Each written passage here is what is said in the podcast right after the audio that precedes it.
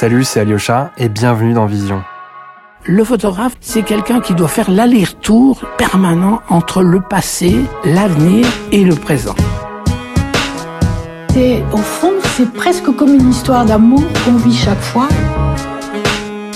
Mais c'est très frustrant euh, de se dire que maintenant la photographie devient si facile. Et vous savez, aujourd'hui, tout le monde est photographe.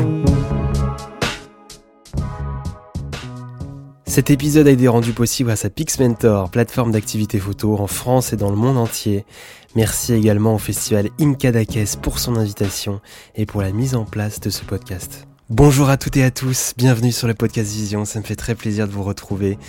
Aujourd'hui, un épisode inédit pour nous, puisqu'on enregistre en ce moment même en Catalogne pour la quatrième édition du festival de photographie Incadakes. Comme vous l'avez sûrement vu dans le titre du podcast, on va parler aujourd'hui de photographie plurielle. On avait traité le sujet dans l'un des premiers épisodes avec Benoît Baume de Fichaille et Audrey O'Haraud du festival Circulation. Je vous conseille d'ailleurs de le réécouter. Il s'appelle Les nouvelles formes d'images exposées. C'était son titre. Euh, et on l'a vu aujourd'hui euh, ici euh, depuis notre arrivée à Cadaquès. Beaucoup de photographies sont mélangées au texte, à la musique, au collage, à la peinture. On réaffirme la matérialité de l'image pour lui donner plus de poids. Par rapport à l'épisode évoqué auparavant, on va avoir un point de vue différent, celui de photographes, spécifiquement deux femmes photographes, Enrique Stahl et Morvaridka. Bonjour à vous deux. Salut. Bonjour. Merci d'être avec nous euh, aujourd'hui à Cadaquès. Alors première question, comment vous définir en tant qu'artiste plasticienne ou en tant que photographe? Morvarid, je te laisse commencer. Euh, je dirais plutôt euh, plasticienne, bien qu'il y ait toujours de la photo dans ce que je fais. Ça peut pas se limiter juste à, de la photo. Il y a notamment beaucoup de performances, de plus en plus de performances d'ailleurs. Donc je pense plasticienne, ça englobe plus l'intégralité. Mhm. Et toi, Enrique? Alors moi c'est clairement photographe, c'est avec ça que je gagne ma vie depuis euh, bientôt 20 ans. Euh, par contre, euh, je ne peux pas me limiter à montrer de la photographie à plat sur un écran, donc j'ai toujours besoin d'espace et de volume pour pouvoir montrer ce que j'ai envie de montrer. Donc un petit côté plasticien de ce côté-là. Mhm. Donc photographe, mais plasticienne aussi. Mhm. Un peu des deux, le juste milieu. Pouvez-vous nous raconter votre parcours de vie et d'artiste, Enrique, par exemple? Alors moi je suis autodidacte en fait, je suis venue à Paris euh, pour faire un stage euh, avant de rentrer en école euh, pour les études et puis j'ai fini par commencer à faire mes propres séries toute seule après avoir été assistante pendant un an. Et quand j'ai voulu retourner à l'université, ils me disaient que j'étais déjà allé bien trop loin, donc j'ai commencé avec ça et fini à tout apprendre toute seule. Euh, j'ai grandi en Allemagne, j'ai vécu et appris entre Paris et Berlin. Et ça fait depuis euh, bientôt 20 ans que je saute un peu entre les deux et que je prends le meilleur des deux côtés. Mhm. Euh, moi, c'est aussi autodidacte. J'ai toujours eu une pratique artistique depuis petite, mais je ne l'ai jamais prise au sérieux. Ça a toujours été à côté d'autres activités. Et puis en 2011, c'est là où je me suis dit, bon, bah tiens, c'est quand même quelque chose qui est très récurrent, très présent, de plus en plus présent. Donc peut-être qu'il faut inverser la vapeur. Donc c'est là où c'est devenu euh, mon activité euh, principale et dominante.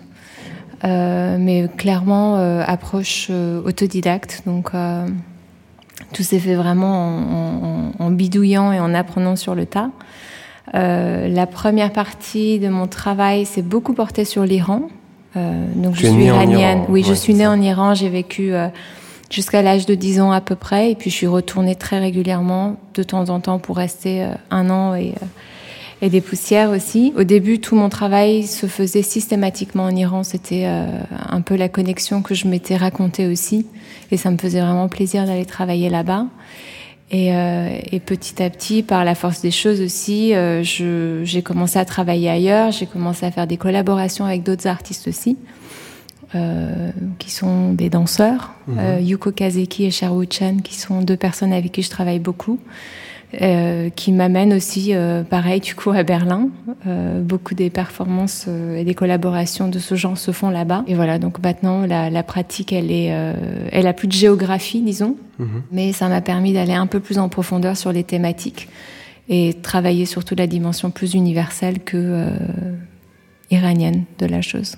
Du coup, tu exposes euh, ici à Cadaquès euh, ta série appelée Ecotone. C'est une série de 27 collages qui utilisent la technique japonaise appelée kintsugi. Mhm. Donc c'est une technique, euh, pour vous en parler un petit peu, c'est une technique ancestrale qui consiste à réparer un objet, donc souvent de la porcelaine, en soulignant ces lignes de faille avec de la laque ou de la poudre d'or, au lieu justement de chercher à les masquer. Je trouve ça assez fascinant comme procédé. Et les photographies utilisées dans ces collages sont issues d'une performance. Euh, donc cette série a évidemment une, dimension très physique. Euh, Peux-tu nous parler de tout le processus créatif de ce projet de manière chronologique? Absolument. C'est parti d'abord d'une idée. J'avais envie et besoin de travailler sur la notion de cassure. Et ce qu'on fait avec les morceaux cassés, euh, les morceaux orphelins, comment est-ce qu'ils peuvent être transformés? Donc ça, c'était vraiment le sujet qui me trottait dans la tête depuis euh, quelques temps. Et, euh, et, comme à peu près tous les projets, ça commence par une idée et après, je sais pas exactement comment mettre ça en forme. Et je me suis rappelé de cette technique kintsugi que je connaissais. Et comme toute belle chose japonaise, il y a vraiment une grosse philosophie derrière qui colle exactement à mon propos. Donc chronologiquement, ça s'est euh, traduit par un voyage de trois semaines au Japon pour travailler avec un, un maître euh, kintsugi euh, euh, Muneaki Shimode. Et là, le, tout le travail, c'était euh, comment est-ce que cette technique peut être appliquée au papier photo sans dénaturer la technique. Donc moi, ça m'intéressait pas de mettre de la colle et puis un peu de peinture dorée par-dessus. C'était vraiment la technique euh, telle quelle que je voulais utiliser. Donc on a fait pendant trois semaines, on, a, on était vraiment bloqué sur euh, le dosage de la poudre de riz et de euh, la laque urushi pour euh, trouver le bon dosage qui fonctionne avec le papier. Donc il y avait déjà ce premier échange euh, artisanat-art. Question de détail aussi, hein, vraiment. Qui est totalement dire. sur le détail et, euh, et donc euh, ce qui était vraiment très très enrichissant, qui s'est fait à Kyoto. Euh, ensuite, euh, l'étape d'après, c'était je voulais euh, que les pièces aient vraiment eu un vécu et qu'elles soient usées, cassées, déchirées, froissées euh, par le vécu et pas par de façon artificielle. Moi, dans mon atelier, qui coupe mes petites photos mmh. euh, en morceaux. Et c'est là, en, en, en réfléchissant, qu'on s'est dit, euh, bah tiens, ce serait intéressant de le de le mettre dans une performance, d'utiliser ça comme matière première dans une performance. Donc avec euh, Yuko Kazeki et Sherwood Chen, on a fait une performance à Berlin d'une heure, une heure et demie, où on était trois sur scène, eux en tant que danseurs, moi en tant que euh, artiste euh, plasticienne, donc je j'étais pas, je me suis pas transformée en danseuse, mais je, je, je jouais mon rôle en fait, j'avais mon rôle. Et on a utilisé ces photos et par la force des choses, les photos et les papiers étant fragiles, ça s'est déchiré, ça s'est usé. À la fin de la performance, j'ai récupéré tous les morceaux qui restaient. Et là, il y a eu un temps euh, de trois mois par pièce de collage euh, parce qu'il y a trois couches de, de lac de la poudre de riz, poudre d'or, et tout ça, ça prenait beaucoup de temps euh, de séchage. Donc mmh. ça s'est un peu fait euh, vraiment par ces trois grandes étapes-là. Mmh.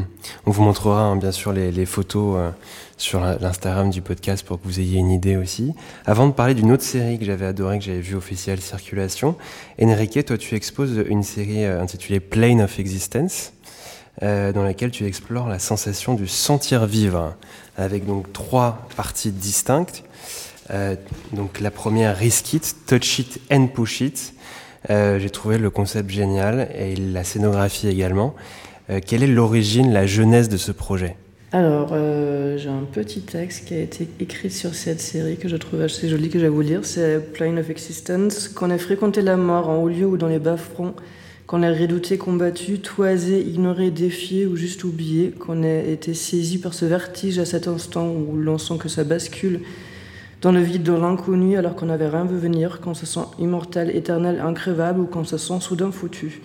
Qu'on croque la vie, qu'on la brûle, qu'on la chérisse ou qu'on la maudisse, qui que l'on soit, quel que soit notre âge, on a tous un moment ou un autre cette irrépressible envie de se sentir vivant. Voici trois façons d'envisager cette valse à trois, la mort, la vie et nous au milieu. En fait, j'ai fait cette série euh, en une année où j'ai perdu euh, des proches euh, jeunes et ça m'a mis un peu à basculer aussi moi qui suis maman à me dire que euh, on peut partir d'un coup à un autre. Et j'avais besoin avoir vécu tout ça de euh, soudainement enfin de vraiment renforcer ce sentiment de on est encore en vie. Et comment on peut exprimer ça? C'était un triptyque en fait il y a trois parties. La première c'est que je suis partie euh, photographier des centenaires. C'était un peu comme euh, voir euh, les grosses montagnes cette calme absolue des gens qui ont dépassé 100 ans et qui étaient du coup un peu euh, un réconfort par rapport au fait de pouvoir partir jeune. Après, il y a une partie qui s'appelle Risky, où je photographié des, des, motards et des tirages que j'ai brûlés. En mhm. fait. vraiment de ce truc de, se penser la peau pour se sentir encore vivant. Et après, il y a cette la troisième partie qui ici qui s'appelle Touchy, donc euh, comment, enfin, tout simplement vivre, vivre la mhm. vie. Et puis c'était une espèce d'eau dans la vie en fait de faire euh, fait ces photos-là. Je les ai fait au Cap Vert avec des, des gens qui faisaient du sport sur la plage. Mhm. Voilà un peu d'où venait euh, l'origine du projet de la série. Et du coup, oui, ce projet, tu l'as construit autour de plusieurs médiums. Hein. Dans tout ce que j'ai vu ici et, ailleurs, il y a du collage, il y a de la peinture, il y a du texte. Il y a un jeu qui est assez fascinant avec les supports et les tirages. tu, tu, viens d'en parler aussi euh, dans la première partie de ton projet, les tirages qui sont brûlés, que tu as brûlés. Euh, des choix d'installation aussi très forts. Pour définir cette hybridation des pratiques, Michel Poivert, qui est historien de la photographie, qu'on a déjà invité, parle de photographie amplifiée. Euh, tu en parlais un peu au début, mais pourquoi ce choix de ne pas seulement exploiter la photographie comme seul médium et justement d'utiliser tous ces différents euh, moyens d'expression? Alors là, il faut parler d'un dommage euh, collatéral ou latéral, je sais pas dommage collatéral, Un dommage collatéral de, ma formation. En fait, j'ai commencé la photo en 2000. C'était le début, euh, enfin, on était encore en argentique, mais c'était le début du numérique, c'était le début de Photoshop, le début de plein de filtres qui apparaissaient. il y a une, toute, toute, une partie de ma, euh, de ma vie de photographe que j'ai euh, même à Google demandé d'effacer parce qu'on exploitait des filtres Photoshop, etc., qui, un an après ou cinq ans après, nous paraissaient complètement affreux d'avoir utilisé. Mmh. Donc, c'était un peu de toucher numériquement aux photos, c'est un truc qui devient assez rapidement euh, démodé et plus regardable parce que c'est des anciennes techniques, alors que la peinture, c'est un truc euh, pour du vrai, comme le découpage. Je fais aussi beaucoup de découpage, de, enfin, de brûler les photos. J'en ai fait flotter dans l'eau de mer. Euh, puis vraiment, tout ce qui est touché à la main, ça ne perd pas. ça ne se perd pas dans le temps. Donc là, sur cette série, il y avait des parties que j'avais juste voulu effacer pour en voir mieux d'autres.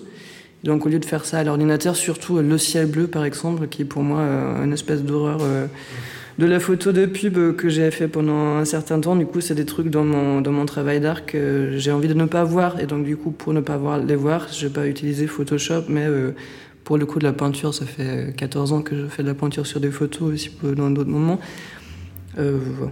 Voilà un peu pourquoi. Donc c'est intéressant la peinture, tu dis, tu, pour cacher des éléments, pour en montrer d'autres. Pour en amplifier d'autres, pour, pour, mener le, regard un peu ailleurs que là où il se placerait probablement en premier degré. Mhm. D'accord. Et ce choix aussi des couleurs un petit peu artificielles, parce qu'un ciel vert, ça n'existe pas, ça c'est. Pourquoi tu, tu, tu, fais ce choix C'est un choix de couleur, enfin, c'est juste un truc perso, je suis pas super fan de, de, ciel bleu en photo. Et euh, bah après aussi, c'est de la partie, euh, enfin, vivre la, la vie à, à, plein fond, donc euh, elle avait besoin de couleurs en fait. Je suis mhm. pas toujours aussi coloré dans mes images que dans cette série-là. D'accord, super. Euh, Morvari, on revient à toi. J'avais aussi adoré ta, ta, série Once Upon a Time que tu avais exposée à, à, Circulation notamment. pour ce projet, tu avais recouvert tes images d'encre, donc ce qui formait une œuvre évolutive puisque l'encre s'estompe peu à peu dans le temps, mais tu, l'as découvert aussi euh, par toi-même euh, au fur et à mesure. Euh, la temporalité et la mémoire, c'est des notions qui sont fondamentales et souvent utilisées dans le champ des, arts plastiques. Je pense par exemple au travail du peintre Romano Palca, qui se prenait en photo à chaque fin de séance, tout au long de sa vie, sur un fond blanc. Du coup, ses cheveux, qui progressivement devenaient blancs aussi, eh ben, disparaissaient peu à peu, se fondaient avec le, justement ce, blanc derrière. Et cette série d'autoportraits rendait finalement plus visible la dimension physique et humaine de son travail. Euh, toi, Morvarid, quelle importance tu donnes à, la temporalité dans ton art? Bah, Je pense que c'est très important parce que déjà, à la base, tout mon travail porte beaucoup sur euh, la mémoire, la transformation avec le temps, l'absence, euh, le manque. Et tout ça, c'est des choses qui sont liées au temps parce que euh, quand on a eu un vécu, qu'on veut pas laisser filer, ben c'est juste se le rappeler au maximum pour que ça ne disparaisse pas au moins de la mémoire. Donc je pense que j'ai déjà euh, dès le départ euh, cette thématique-là en tête. Et puis après, dans, mon projet, j'ai envie que ça apparaisse aussi. Alors des fois, c'est totalement aléatoire. Par exemple, justement, ce projet Once Upon a Time, le recouvrement de, des photos avec l'encre, moi je ne savais pas qu'avec le temps, les années passant, la photo allait émerger euh, un peu Mhm. plus. Donc ça, c'était une très belle surprise. Mais là, c'est vrai qu'avec ce projet, il y a aussi euh, la même chose avec le temps. Euh, la lac Orochi a tendance à créer euh, des, des marques, des traces sur la photo. Donc ça, moi, ça me plaît beaucoup parce que je trouve que c'est vraiment... euh, Presque des cicatrices. ouais. Ouais, et puis c'est, ça, ça continue à vivre, ça continue à se transformer. Et je pense que c'est vraiment ça, c'est la notion de transformation qui m'intéresse, moi, dans la temporalité. Une partie qui est euh, initiée par moi, et puis une partie qui continue sa vie, euh, même sans moi, ouais. naturellement, les ingrédients entre eux, quoi. Mhm. D'accord. Question pour, pour vous deux, Enrique et Morvaride. J'aimerais en savoir un peu plus sur votre approche, justement. Tu, bah, tu en parlais un petit peu, mais l'avant, le pendant et l'après de chaque projet. Euh, tu parlais dans une interview d'un moment de manipulation et de réflexion avant la réalisation d'une œuvre. Est-ce que vous avez une idée précise et concrète du fond et de la forme de chaque projet? J'imagine que ça évolue en créant. Comment, comment ça se passe, Enrique, pour toi? Bah, il y a les deux, là, cette série-là. Je l'ai vraiment juste shooté comme ça, sans, sans trop en savoir ce que je ferais après. Donc, c'est venu après, euh, l'intervention que j'ai fait dessus. Après, il y a d'autres, comme euh, Mon Roi, on va en parler après, qui étaient euh, plus des images euh, conceptuelles qui ont été créées euh, et travaillées ensemble avec les mannequins au départ, avant de les faire. Mhm. Il y a vraiment les deux. D'accord. Et toi, Morvarine Euh, en fait, ça change vraiment selon les projets. Des fois, je sais que j'ai une idée, comme par exemple cette idée de cassure euh, que j'ai en tête et je sais pas comment le, le réaliser. Donc, je viens un peu avec l'idée, je commence à glaner des photos, enfin à faire des photos. Euh, des fois, c'est l'inverse. Des fois, je, je, je suis plutôt dans une écriture autodidacte à, à aller faire des photos de choses qui toujours me, me fascinent et me parlent. Et en sachant que là, tout de suite, je sais pas à quoi ces photos vont servir, mais après, elles prennent forme. Mais c'est vrai qu'il y a toujours une étape où j'ai de la matière première, parce que pour moi, la photo en soi, c'est vraiment une matière première. C'est jamais euh, le, le projet fini ou la, la, la pièce finie. Donc j'ai toujours un moment où j'ai des photos et des idées et des bribes de texte qui traînent partout sur, euh, dans mon atelier en attente de transformation. Je pense que j'ai besoin de les avoir sous les yeux pour, euh, pour voir aussi comment ils pourraient se transformer. Euh, et c'est euh, effectivement en essayant des choses, en manipulant beaucoup l'image que ça se concrétise. Ce projet, par exemple, Ecotone, j'avais aucune idée euh, comment ça allait euh, se terminer. Même à des moments où je savais que ça allait passer par une performance, même après la performance, j'avais toujours pas idée visuellement de à quoi ça allait ressembler. Hmm. Est-ce que toi, Enrique, tu as, ce besoin-là aussi de travailler en atelier et de- d'assembler des images euh, en, en les tirant, euh, en les classant, les archivant? Ah oui, oui, tout à fait, oui. Ouais. Là, je suis en train de travailler une, une série sur la mémoire que Mhm. j'ai fait avec mes enfants pendant le, le confinement, qui sont euh, des parties découpées qui marchent en volume. Enfin, j'ai assez du mal d'ailleurs à, à montrer mes images ou mes séries à plat pour les concours euh, dans les dossiers numériques, parce que c'est toujours des trucs qu'il faut voir en volume et en vrai, et puis souvent, euh, c'est difficile de reproduire euh, à plat, ouais. Mhm. Et au début de ton parcours, est-ce que tu travaillais seulement avec la photographie et justement les médiums, c'est arrivé petit à petit? Oui, oui. Ouais. Moi, j'ai commencé euh, argentique, le numérique n'existait pas encore. Mhm. Euh, première intervention que j'ai commencé à faire, c'était en 2005-2006 quand j'ai commencé à peindre à l'huile euh, sur les photos. Donc là, ça a été une révélation. Tu t'es dit, j'ai Oui. envie de- d'allier d'allier les deux. D'accord. Euh, je, je lis en ce moment un, un- un livre très intéressant, enfin en tout cas que je trouve très intéressant, Il est super. de, de Tim Ingold qui s'appelle Une brève histoire des lignes. C'est une anthropologie de la ligne dans laquelle il évoque euh, la notion de frontière, qui peut être d'ailleurs une ligne visible ou invisible. Dans vos travaux respectifs, vous avez souvent réfléchi aux notions de mémoire. Ben, Enrique, tu viens d'en parler, que tu prépares justement un projet sur la mémoire, de racines et de frontières. J'ai pensé aussi à ta série Migration, euh, Enrique, ou bien de Teen Line pour toi, Mor- Morvaride. Pourquoi avez-vous voulu euh, traiter ce sujet? Comment l'avez-vous matérialisé, cette notion de justement mémoire? Et de ligne Morvaride. Euh, le pourquoi, pareil, encore parcours personnel, le fait d'avoir quitté l'Iran et, euh, euh, et justement une fois que j'ai quitté l'Iran, j'ai pas cherché à m'ancrer dans un autre pays et d'une certaine façon remplacer l'Iran par un autre pays. Donc j'ai toujours été dans un entre-deux, j'ai toujours été dans euh, justement la comparaison et le, fait de passer d'un univers à un autre, d'une culture à une autre avec ses propres frontières, ses codes, ses, euh, c'est euh, son existence. Donc je pense que ça vient euh, tout simplement de ça. C'est vraiment euh, quelque chose qui, qui, est, qui fait partie de ma vie. Après, ça, la façon de le présenter, vraiment, ça change d'un projet à un autre. Ça dépend vraiment de où est mis l'accent. Ça, ça change, mais avec toujours cette envie que ça reste évolutif, que ça continue de se transformer avec le temps et puis aussi que ça évoque des choses différentes selon les personnes. Donc mhm. le laisser assez ouvert, assez euh, symbolique, assez abstrait pour que chacun puisse euh, se l'interpréter euh, à mhm. sa façon. Mais c'est vrai que comme tu dis, oui, c'est un, un, la ligne, la frontière, c'est quand même un mot qui est assez abstrait. Concrètement, comment le matérialiser en photographie, c'est toujours été quelque chose qui, m'a beaucoup interrogé. Ouais. toi, Enrique, bah justement pour ta série Migration, tu avais littéralement travailler sur la frontière entre la France et l'Allemagne, c'est ça? Mhm. alors moi c'est pareil, je pense que c'est un gros truc que nous on apporte parce qu'on vit entre deux cultures en fait. Donc moi c'est entre la France et l'Allemagne. Euh, notamment, euh, une fois qu'on fait grandir des enfants, il y a toujours des choses desquelles nous on a le manque parce qu'on les a eues quand on était petit, qu'on a pu aujourd'hui. Après aussi la question que je me pose aujourd'hui sur la nouvelle travail que je fais sur les mémoires de qu'est-ce qui était mieux, est-ce que c'était vraiment mieux ce qu'on a vécu hmm. avant ou là-bas parce que c'était vraiment mieux ou juste parce que c'était notre mémoire à nous. Aussi, on peut construire une mémoire en fait. ça dépend de ce que on en sort parce que on peut vivre, deux personnes peuvent vivre la même chose et en avoir deux mémoires différentes en fait. Donc vraiment, qu'est-ce qu'on en garde? Pourquoi on garde ça? C'est mon nouveau travail où du coup je, je découpe des parties, j'en cache des autres pour les superposer hmm. parce que chacun crée sa mémoire quelque part. La série Migration, je l'avais fait, euh, oui, c'est parce qu'à enfin, euh, à la base, euh, une anecdote, c'est qu'à chaque fois que je reviens de, de l'Allemagne, ma voiture est chargée à bloc avec des pommes de terre, des produits de, de, de, de supermarché qu'on peut pas trouver en France. Mm. Mon mec, à chaque fois, il se, il se fout un peu de ma gueule quand je Tous ces trucs comme si j'étais revenu dans un tiers pays. Et euh, du coup, j'ai fait cette série-là autour de la frontière, euh, à côté de Mulhouse, où les gens ils travaillent euh, au-delà de cette frontière. Ils, enfin, ils traversent, ils vont faire des courses d'un côté du pays ou de l'autre. Il y en a qui travaillent d'un côté ou d'un autre. Et puis j'avais fait ça un peu d'une façon un peu mystérieuse, comme les, les réfugiés qui partent. se réfugier, sauf que nous, c'est une façon beaucoup plus simple que de, de traverser la, la, la, frontière que malheureusement pour mmh. beaucoup d'autres.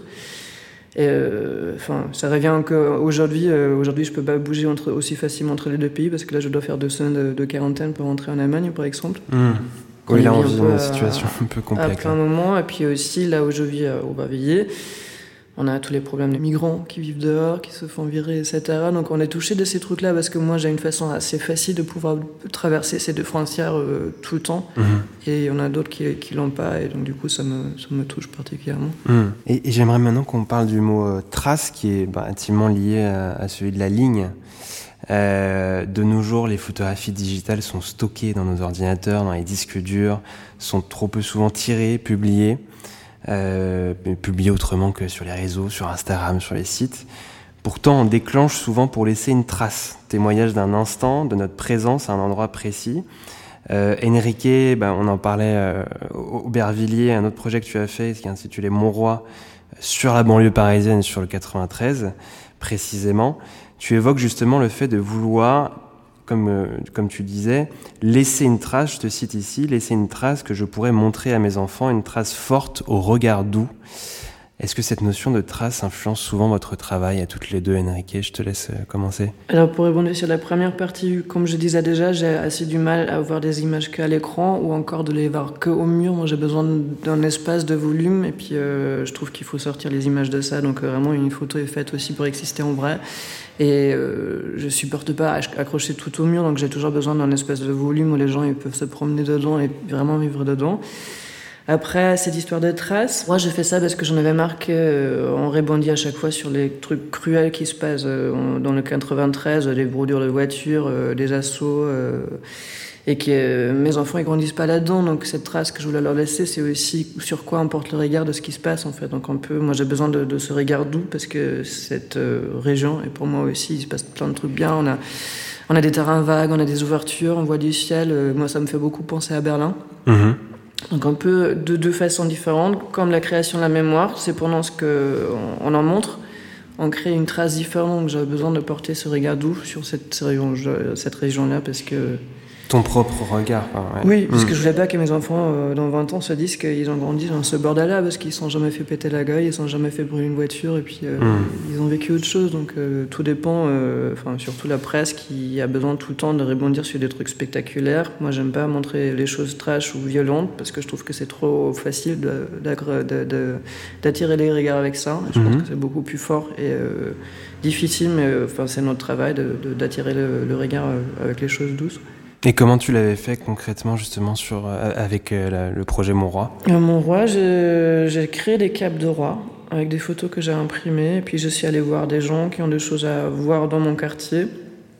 Une première partie, c'était mon roi. Il y a notamment Gamard qui se promène, ou qui me promenait à, l'époque avec son cheval. il y a un casque de moto sur la tête à Montreuil, avec qui j'ai commencé de faire la série. Après, j'ai cherché d'autres garçons parce que c'est souvent euh, des la banlieue qu'on parle. Après, j'ai élargi à, mes reines, parce que j'ai choisi de, photographier les mères mhm. qui ont la force de faire grandir leurs enfants dans, tout ce bordel-là. Donc, euh, Donc tu avais imprimé tes photos sur des capes que tu avais fait porter, c'est ça Il y a des hein capes que j'ai créées, oui, j'ai transformé euh, Louis XIV en, noir.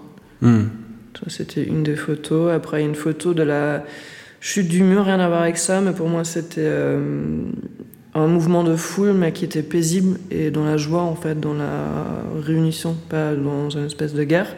Donc pour moi c'était une, image enfin, importante de la, mmh. vie. Euh, des mouvements de foule. C'était plusieurs motifs comme ça et les gens, ils ont, chacun que j'ai pris en photo, ils ont choisi une de ces capes et puis mmh. ils posaient assez fièrement. Ils posaient bien, ça et puis ça leur aidait aussi un peu à se dissocier en fait de, mmh. de ce fait d'être photographié. C'était un peu un véhicule pour moi de, les sortir. Euh. De leur réalité ou juste mm. de leur quotidien. Euh, toi, Morvaride, la notion de trace? Euh, bah, Elle est importante aussi. Et je pense que ce qui m'intéresse dans la trace, c'est le fait que c'est une interprétation dans un premier temps, c'est-à-dire que c'est tel que moi je vois les choses, mon interprétation et la trace que je veux en laisser. Mm-hmm. par exemple, le travail sur lequel je suis en train de travailler en ce moment, qui porte un peu sur les feux de forêt. Enfin, ça a été le déclencheur. Euh, j'étais en Australie euh, pendant euh, les feux et ce que j'ai fait, c'est envelopper les arbres brûlés, une fois qu'ils étaient brûlés, une fois que c'était trop tard, les envelopper avec des tirages photos. Et du coup, ça laisse une trace brute, puisque c'est vraiment une trace physique et brute du charbon sur le tirage photo. Donc ça, c'est des choses qui m'intéressent d'aller chercher. Euh, qui est aussi une autre façon de parler, par exemple, d'une thématique très médiatisée. Mmh. qui étaient les feux de forêt, qui vont d'ailleurs redémarrer euh, malheureusement bientôt. Tu étais sur place du coup à ce moment-là? Oui, d'accord. Donc c'est une idée qui t'est venue naturellement en, voilà, Et puis, euh, Ouais, enfin je suis allée le chercher. Ah, mmh. en, voyant ça dans les médias, ça m'a interpellée et je me disais, certes les photos de, de feu, ça marque les gens, mais, euh, mais c'est une situation d'alerte. Moi, ce qui m'intéressait d'aller chercher, c'était l'après, une fois que tout est brûlé, que tout est mort, qu'il y a un silence euh, absolu et que c'est trop tard. Mmh. Euh, qu'est-ce que qu'est-ce qu'il en reste et qu'est-ce que comment est-ce qu'on reçoit ces traces-là? Donc c'était une autre façon de parler de la thématique et je pense que dans la trace, c'est ça qui m'intéresse, le fait que c'est des regards différents d'une même chose, avec toujours une matérialité qui fait que euh, ces traces d'arbres vont euh, perdurer sur ces mmh. tirages photos. Euh, mais en même temps, c'est une abstraction d'une réalité, parce que quand on voit le tirage avec les traces de, charbon, mmh. on est à milieu d'imaginer ce qu'on regarde, que c'est mmh. un arbre brûlé, tout ça. Et c'est ça qui m'intéresse, toute la part vraiment abstraite et à quel point ça, ça, ça vient interpeller l'imagination. Bah, on revient un peu à la notion de temporalité dont on parlait tout à l'heure. C'est l'après que tu mets en avant, c'est intéressant. Et, pour chaque projet, effectivement, j'ai l'impression que tu changes souvent de médium ou tu en découvres de nouveau. Pourquoi ce, choix-là? C'est pareil, c'est naturel? Je sais pas, je m'étais jamais posé la question. Euh, ça me venait totalement naturellement de me dire, euh, bah, je pars de ce que je veux exprimer et j'essaye de voir quelle est la manière la plus juste euh, de l'exprimer. Et, euh, et c'est intéressant parce que je me suis pris plusieurs fois la remarque de euh, oui, mais tu comprends, enfin notamment de la part de galeries, de Mm. il faut que tu aies une patte, il faut que tes travaux aient une ressemblance, qu'on te reconnaisse. Et en fait, c'est- Une moi esthétique, c'est quelque chose ouais, comme moi, ça, c'est- ouais. c'est Moi, c'était pas ce type Pas de du tout, remarque que je voulais faire. hein. C'était juste oui, une oui, oui, je sais, mais enfin, et du coup, Ouais. c'est là où moi aussi je l'ai constaté. Je me suis dit, ah Mhm. oui, tiens, c'est vrai. D'un projet à un autre, euh, ça change. La, le sujet, euh, la sensibilité reste la même, mais la, la matérialisation euh, varie. Et je pense que ça, c'est quelque chose qui m'intéresse et ça va continuer à durer parce que c'est comme ça que je m'amuse aussi. Mhm. Ça me permet de découvrir des nouvelles choses. Euh, là, euh, on est sur des arbres brûlés, donc la présence du charbon est vraiment très important. Mhm. Si j'étais sur l'étape d'avant, ben, je dirais le feu est très important et j'aurais cherché d'une façon ou d'une autre à l'intégrer à mon travail. Ouais. Mhm. Dans le, dans le podcast Vision, on laisse la parole à plusieurs générations, mais je sais que beaucoup de jeunes issus d'écoles de photo nous écoutent. Par rapport à votre parcours, euh, quels conseils donneriez- donneriez-vous à cette jeune génération Enrique, toi par exemple? Alors moi là j'ai particulièrement envie de les encourager à faire leurs propres expositions assez tôt. Euh, moi j'avais fait euh, Mon Roi euh, au voix off euh, il y a deux ans. Mhm. Et j'ai du coup euh, voulu euh, remonter cette exposition à Paris. Donc euh, on a créé Ban, une exposition avec Marie Benaïch où on a invité d'autres jeunes photographes. Et puis euh, j'en ai fait la scénographie. Et puis c'est un moment vraiment très important de travailler son, enfin d'imaginer son travail en espace. Et puis de commencer toi avec ça, de se donner plaisir aussi à montrer et puis inviter les gens physiquement dans notre travail pas juste avec un book et pas juste avec un site internet, mais de, de, de créer ces trucs là où on peut. Et puis c'était, mon roi, c'était des, des, des rencontres assez fantastiques que j'ai eues dans l'exposition que moi je tenais moi-même euh, avec des gens euh, que j'aurais jamais eu euh, des retours dedans en fait autrement que, que être sur place et parler avec eux. Donc vraiment lancez-vous assez tôt de faire vos propres expositions. Il n'y a pas besoin de gagner un prix ni de faire pa- partie d'un festival pour pouvoir Mm. faire ça. Il y a notamment les Voix the Hard qui sont géniales pour ça, mais il y a plein d'autres moments euh, possibilités de le faire. Et puis euh, voilà, on s'est Mm. vous là-dedans. Puis on revient un peu au lieu d'origine, même si c'était pas Aubervilliers, mais c'était le 93. Ban a été exposé à Pantin.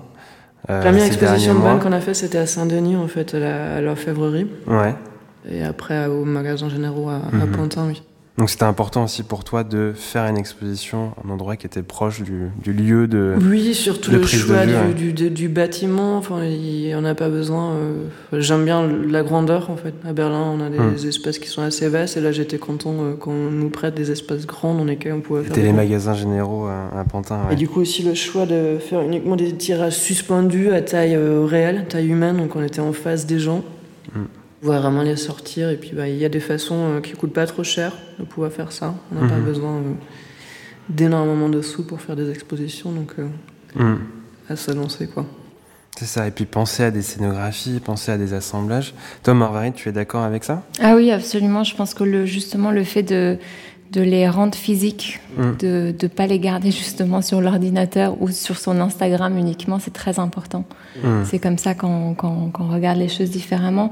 Je rajouterais, euh, je pense que c'est important d'être euh, très euh, intègre euh, et humble. C'est les deux Mhm. choses qui font grandir.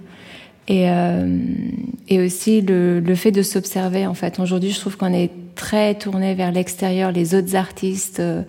Euh, et, euh, et ce côté de les autres réussissent mieux, alors comment ils font Et je pense que tout ça, c'est pas du tout intéressant. Tout ce qu'on fait en tant qu'artiste, ça vient de l'intérieur, de notre vécu. On ne choisit jamais, euh, par exemple, moi, si j'ai choisi de travailler sur euh, les, les cassures, c'est Mhm. tout ça, ce n'est que notre vécu. Mm. Donc en fait, c'est juste passer plus de temps à s'observer, à se connaître, que à regarder ce que les autres font. C'est là où se trouvent les vrais sujets. Mhm. C'est important. Merci beaucoup, Marguerite et Enrique, pour merci ce à toi. podcast. Merci à toi. Merci à toutes et à tous d'avoir écouté euh, ce podcast, donc du coup en direct euh, du festival Incadakes. Vous retrouverez comme d'habitude sur notre Instagram @podcastvision des photographies des deux artistes. Et nous on se retrouve très vite. C'était Alyosha pour le podcast Vision. À bientôt.